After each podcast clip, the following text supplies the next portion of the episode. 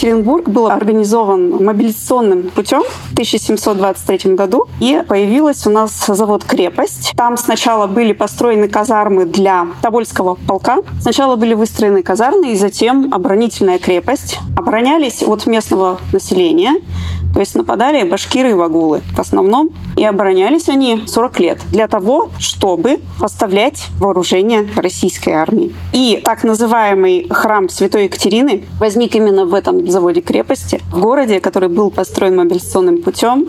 Инициатором был первым, насколько я знаю, как раз-таки один из солдат Тобольского полка, потому что они гибли каждый день на войне, и им надо было хоронить своих солдат.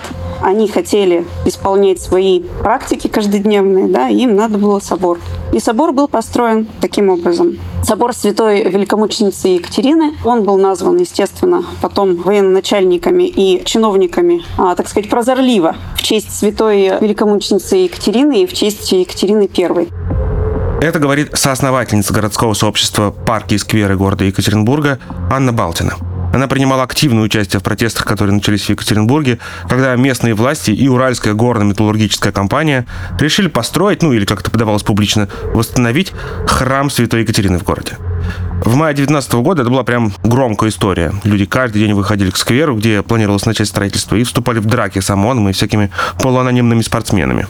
Протесты прозвучали так громко, что в итоге в ситуацию вмешался президент России. Он посоветовал выслушать граждан и провести опрос. Он в итоге показал, что большинство жителей не согласны с выбором площадки для строительства храма. И после этого в городе стали искать другое место для собора.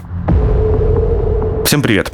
Это подкаст «Пакет не нужен» от издания «Кедр Медиа» мы рассказываем о реальном низовом природоохранном движении в России. В этом эпизоде мы расскажем о том, как защита окружающей среды становится формой самообороны для всего общества от произвола, и как история одного маленького сквера гремит на всю страну.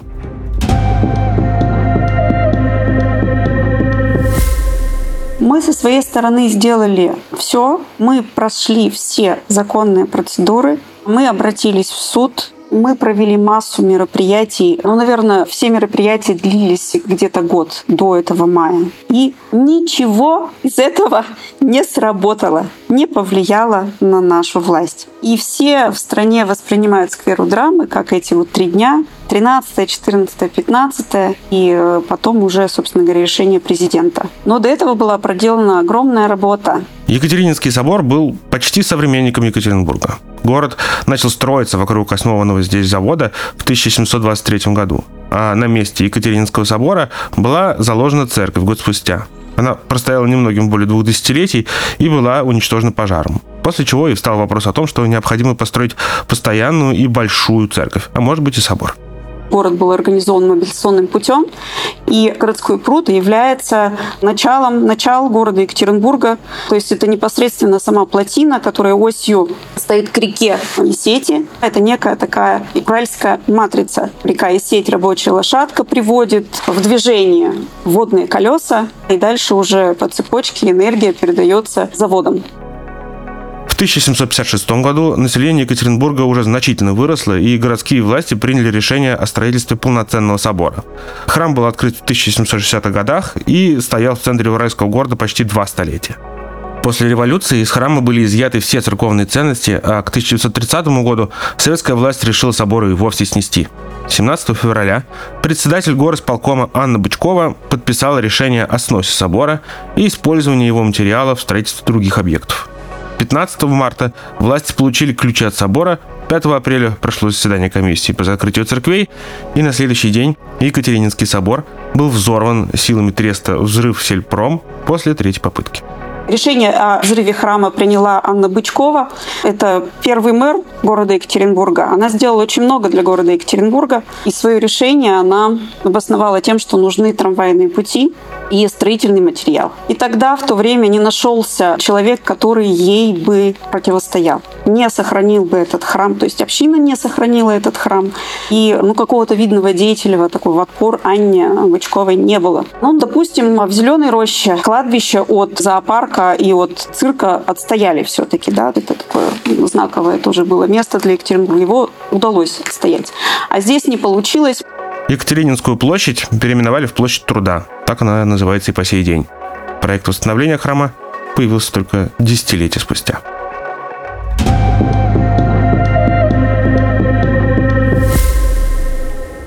18 августа 1991 года в Свердловске, на месте, где располагался алтарь Екатерининского собора, был установлен памятный крест.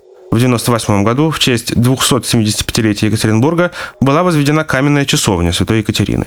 А в 2010 году к часовне были принесены мощи великомученицы Екатерины.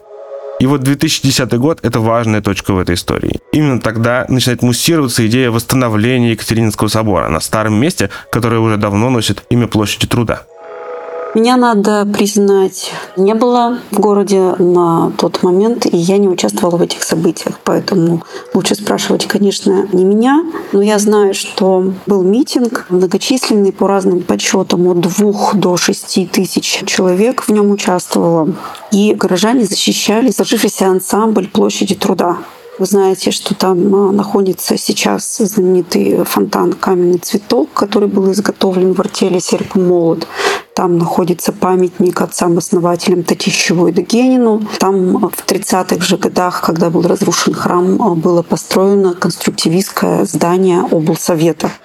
И там же находится часовня в память о разрушенном храме святой Екатерины.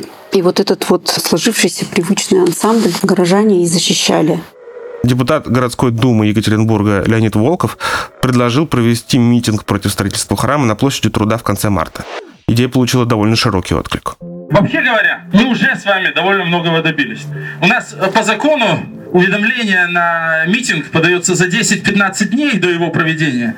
И за эти 10-15 дней уже немало произошло уже были сделаны публичные заявления, очень важные, и главой города, и губернатором Свердловской области, которые, в общем-то, свидетельствуют о том, что нас услышали. И это уже здорово. У нас ведь с вами тут непростое мероприятие. У нас с вами первый в истории города точно, может быть и страны, действительно массовый митинг, собранный через интернет. Пришли люди, которых не всегда просто оторвать от стула. И вот то движение, которое мы с вами э, в интернете устроили вот в эти 10 дней, оно уже повлияло и уже дало свои плоды. Мы уже, можем быть, наверное, уверенными, что без нас не будут приниматься решения, по крайней мере, относительно этой площади.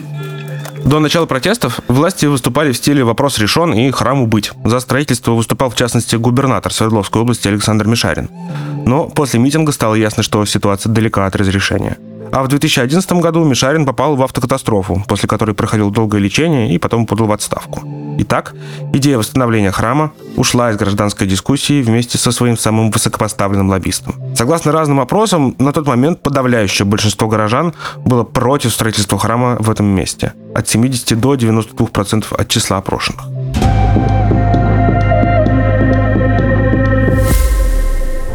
Но идея восстановления храма не исчезла. Скоро у него появились новые сторонники. Крупные уральские предприниматели Андрей Казицын и Игорь Алтушкин. Это владельцы Уральской горно-металлургической компании и Русской медной компании, соответственно. Они не стали претендовать на площадь труда и продвигали район Мельковской стрелки городского пруда как новое место предполагаемого строительства. О том, почему этот вариант не мог не вызвать протеста, рассказывает урбанист Аркадий Гершман. Я напомню, что уральские города, в отличие от европейских или центральнороссийских, они начинались не столько с крепости, с торговой площади или с ратуш, они начинались с завода. И тот центральный пруд — это, по сути, единственное, что осталось от того центра города, который был в оригинале. То есть сам завод снесли, но плотинка и пруд остались. То есть, если проводить аналогии, это как Красная площадь для москвичей, только центральный пруд и Екатеринбург. И здесь кто-то приходит и начинает что-то хотеть строить, вообще никого не спрашивая. Все-таки в Екатеринбурге культура горожанина, она очень сильная, и люди не привыкли, что с ней обращаются как с пользователями, которых просто не надо спрашивать, а надо ставить перед фактом. О планах по строительству храма Святой Екатерины стало известно весной 2016 года. Новый проект горожане окрестили «Храмом на воде» или «Храмом на пруду». Официально строительство было приурочено к 300-летию Екатеринбурга, его должны были отметить летом 23 года. Новое место представлялось властям как компромисс с учетом прошлых протестов. Миллиардеры Игорь Алтушкин и Андрей Казицын и новое руководство епархии активно продвигали проект, пользуясь к тому же поддержкой городских властей. Казицын и Алтушкин до этого уже финансировали ряд благотворительных инициатив, связанных с религией, так что все было уже как бы схвачено. Но не тут-то было. В ответ в городе появилась координационная структура «Комитет городского пруда» и была организована серия протестных акций. Тысячи горожан вышли на набережную и взялись за руки, как бы обнимая пруд. Жителям, конечно же, это снова не нравится, и появляется такое явление, как Комитет городского пруда КГП, объединяющий градостроителей, архитекторов, экскурсоводов, культурологов, в общем, разных экспертов в разных областях и просто неравнодушных горожан, которые не хотят потерять свой городской пруд, сердце города. Надо снова сказать, что это часть вот этой уральской матрицы пруд, завод, храм.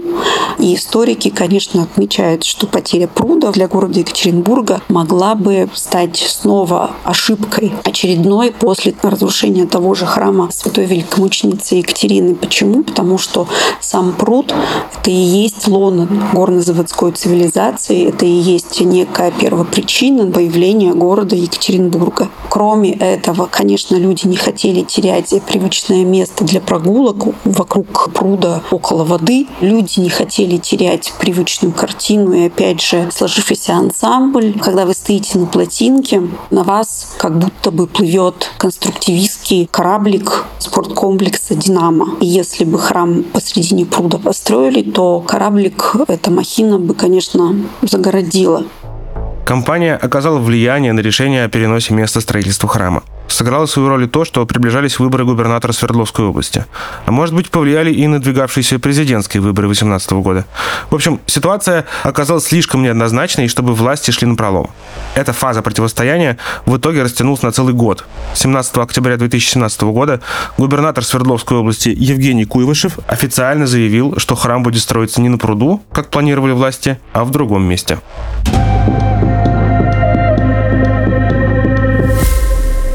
Собор планировалось построить в центре Екатеринбурга, рядом с театром драмы. Действительно, в центре города довольно плотная застройка, и там зеленых зон не очень много. И несмотря на то, что этот сквер не в самом лучшем состоянии, просто брать и вырубать его под ноль, наверное, было бы не совсем правильно. Потому что там буквально через дорогу есть огромный, как минимум, пустырь, который занят парковкой, то есть просто асфальтовый плац. Ну, стройте, мне кажется, пожалуйста, там, никто бы вообще не возмутился. Так началась новая глава городского противостояния. Тут многое сошлось. И то, что у горожан опять не спросили мнения, и снос зеленого сквера, и слухи о том, что помимо строительства храма проект предполагает постройку объектов коммерческой недвижимости. Это, кстати, означало, что для строительства придется снести не только сквер, но и целый ряд зданий объектов культурного наследия. В городе Екатеринбурге обычная совершенно история, когда решается все в бане. Потом пацан сказал, пацан сделал. И это никуда не делось, это до сих пор. А какие там градостроительные, понимаете ли, обсуждения, что там, это уже дело абсолютно десятое. И кто его знает, были ли эти обсуждения в свое время проведены или нет, но вот это вот бурление и брожение общественное, конечно же, подтолкнуло провести эти общественные обсуждения по законодательству. По мере приближения даты начала строительства напряжение росло. Однако городская дума отклонила предложение о городском референдуме и приняла решение перевести часть земли Октябрьской площади под объекты религиозного значения. В начале 19 года строительство собора благословил сам патриарх Кирилл. Вот вам цитата. «Где бы он ни был, некоторым людям везде плохо. Все места, которые до этого предполагались, по разным причинам не устраивали энное количество людей. Они всегда есть эти люди. Что бы ни происходило, лучше ничего не делать. Протестовать же против чего-то надо, но это просто слова. На самом деле, зона гуляния, рекреационная зона, как вы говорите, это набережная, и она никуда не денется. Как гуляли люди вдоль нее, так и будут гулять. Тем более она будет благоустроена, как и площадь перед драмтеатром, которая сегодня непонятно, что из себя представляет. В сегодняшнем формате напротив драмтеатра гулять где? Кто-нибудь может подсказать? Однако недовольство горожан лишь продолжало нарастать. В начале марта 2019 года противники строительства храма провели масштабный флешмоб в виде объятий сквера у театра драмы. 8 марта феминистки устроили пикет против строительства храма. В том же месяце пастафарианцы провели в сквере пародийный молебен. Сторонники строительства тоже не сидели сложа руки и в середине марта устроили в сквере уже не пародийный молебен за храм, на котором по видеосвязи выступил актер Сергей Безруков. Мероприятие посетило вообще до странности много знаменитостей. Там был и Михаил Галустян, и Михаил Пореченков, и Алексей Чадов, а также лидер группы Чаев и почетный гражданин Екатеринбурга Владимир Шахрин. Протесты продолжались и в апреле. Сторонники строительства жестко критиковали противников, но своего пика конфликт достиг 13 мая 2019 года, когда сквер на площади у театра драмы обнесли забором. То есть действительно была точка кипения, когда люди увидели вот этот забор в мирном городе с утра. Вот он появляется, этот забор. А за забором вооружены люди. Да, вооруженные люди. И, честно говоря, горожане офигели. И это было противостояние. Действительно, некоторые говорили до Коля, что если не сейчас, то как бы вот. Некоторые говорили, что если его построят, я уеду. Это был э, принцип. Потом надо понимать, что у ООО «Фонд Святой Екатерины» это УГМК и РМК. Есть некий флер за ними. Понедельник, 13 мая 2019 года, жители Екатеринбурга обнаружили, что сквер у театра драмы огорожен, и им это очень не понравилось. Активистка Алена Смышляева опрокинула секцию забора и забралась на дерево, но позднее была задержана полицией. Вечером того же дня начались протесты, в которых участвовало около двух тысяч человек. Активисты снимали и разбирали ограждения и устраивали хороводы. Почти сразу к скверу стали подтягиваться их оппоненты, и у театра стали возникать локальные конфликты. В результате к вечеру из-за драк один человек был задержан, а другой госпитализирован. На следующий день губернатор Евгений Куйвышев предложил устроить переговоры между противоборствующими сторонами, но безрезультатно. Вечером того же дня около двух тысяч человек снова собрались у сквера, вскоре произошли потасовки с ОМОНом, в результате которых были задержаны уже более 20 человек. К этому моменту о локальном городском конфликте уже говорила вся страна. В ходе второй ночи протестов группа молодых людей прыгала под речевку «Кто не скачет, тот за храм». Владимир Соловьев стал называть Екатеринбург городом бесов, а в соцсетях противников строительства стали называть последователями Евромайдана протест у каждого был свой в сквере. В том числе были и молодые провокаторы, да, которым надо было там побузить и просто выпустить пар. Были работники там интеллигенции, естественно, культура. Там был весь город фактически. Ну, весь город гудил, бурлил, и это стало заметно. После третьего дня протестов 15 мая происходящее уже комментировал пресс-секретарь президента России Дмитрий Песков. Он осуждал нарушение закона протестующими, но это не остановило несколько тысяч человек, которые пришли к скверу вечером того же дня. Сначала они пели песни, а потом снова началось противостояние с ОМОНом. Решающим днем стало 16 мая, четвертый день протестов. Тогда журналист вечерних ведомостей Иван Морозов на медиафоруме Общероссийского народного фронта задал вопрос президенту о событиях вокруг сквера. Путин уточнил, не являются ли протестующие безбожниками, и, получив отрицательный ответ Морозова, предложил провести опрос среди населения. В мае 2019 года ВЦИОМ провел опрос среди жителей Екатеринбурга относительно строительства храма Святой Екатерины в городском сквере. 74% назвали это место неподходящим для храма, 18% были против начала строительства, 7% поддержали изначальный проект, а 14% предложили властям учесть пожелания жителей и построить храм в другой части города. Мэр города Александр Высокинский, несмотря на результаты опроса, начал было говорить, что они ничего не решают, но все же стройка была остановлена. Новое место для строительства храма определили в октябре 2019 года, но строительство сначала отложилось из-за пандемии, а под конец 2021 года проект был вовсе заморожен. 300-летие Екатеринбурга отмечалось в августе этого года. Храм так не построен, сквер у театра драмы остался на месте – но Анна Балтина сегодня уже не считает, что сам по себе протест был успешным. Я не считаю вот сейчас, уже в 2023 году, этот протест успешным. Как бы мне не горько это говорить. Я очень рада, что сквер на месте, что там растут 234 дерева в центре города Екатеринбурга на берегу реки Сеть, и что это действительно оазис в пыльном городе Екатеринбурге, в центре именно. Потому что, например, Нижняя Плотина, да, исторический сквер, я уже говорила, а очень много плитки, которая нагревается и формирует этот так называемый тепловой остров. Если говорить про почему мне горько, мы ведь поднимали несколько пластов, в том числе и муниципальное право, муниципальное самоуправление, которое к сегодняшнему моменту абсолютно мертво. Мы тогда поднимали документы нашего городского устава и смотрели, как же мы можем провести референдум. Мы на него заявлялись. заявлялись два раза. И третий раз мы поняли, что это будет тягомотина, и мы теряем время драгоценное. Третий раз мы эти документы не понесли. Но мы поняли, что какое-то либо влияние гражданина отдельного на политику городскую фактически невозможно. То есть все эти общественные обсуждения, в уставе прописанные какие-то нормы, они все мертвы. Протесты вокруг сквера в Екатеринбурге – это очень сложный конфликт. В нем смешаны многие проблемы – и экологическая, и градостроительная, и политическая. Многие участники протестов отмечали, что больше всего их задевает именно глухота властей к мнению горожан, нежелание его выяснять и реагировать на него. Давайте немножко, да, про экологический аспект тогда поговорим. Нам написали тогда заключение специалисты, эксперты, признанные в городе лесотехнической академии. Очень грамотное заключение о том, что же такое для города Екатеринбурга вот этот маленький сквер. Действительно, вы знаете, есть такой простой-простой принцип. Когда вода без зелени, она наоборот нагревается. То есть вода, если она в бетоне, река, то бишь в сети, она тепловой остров увеличивает. А если берега зеленые, то эффект, так сказать, микроклимата, создания микроклимата благоприятного усиливается за счет вот как раз-таки снижения температуры, влаги, конвекционных масс. И, конечно, этот протест экологический для меня в первую очередь. Это был подкаст «Пакет не нужен» от издания «Кедр Медиа». Подписывайтесь на подкаст там, где вы обычно слушаете подкасты, оставляйте комментарии и делитесь проектом с друзьями. Ну и читайте «Кедр». Над эпизодом работали сценарист Егор Сенников, звукорежиссер Дима Вукс, продюсерка Эмма Барсегова, редактор и ведущий Семен Шишанин. Пока.